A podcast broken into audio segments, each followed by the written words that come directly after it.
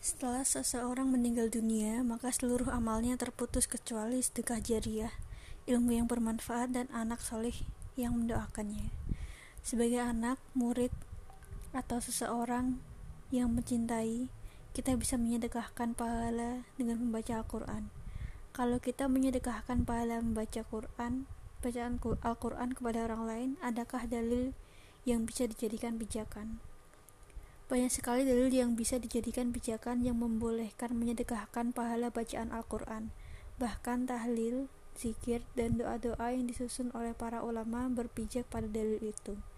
Meski tidak harus mengikuti susunannya, tahlil, doa, dan zikir disusun oleh para ulama untuk mempermudah masyarakat muslim.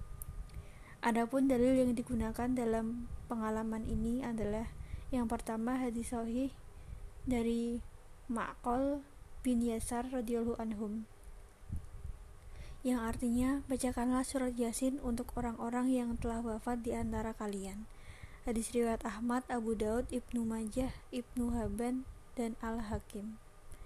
Kita hanya sebatas membaca surat Yasin, tapi juga membaca surat-surat lainnya. Dan tidak hanya setelah wafat, bahkan saat mengalami sakaratul maut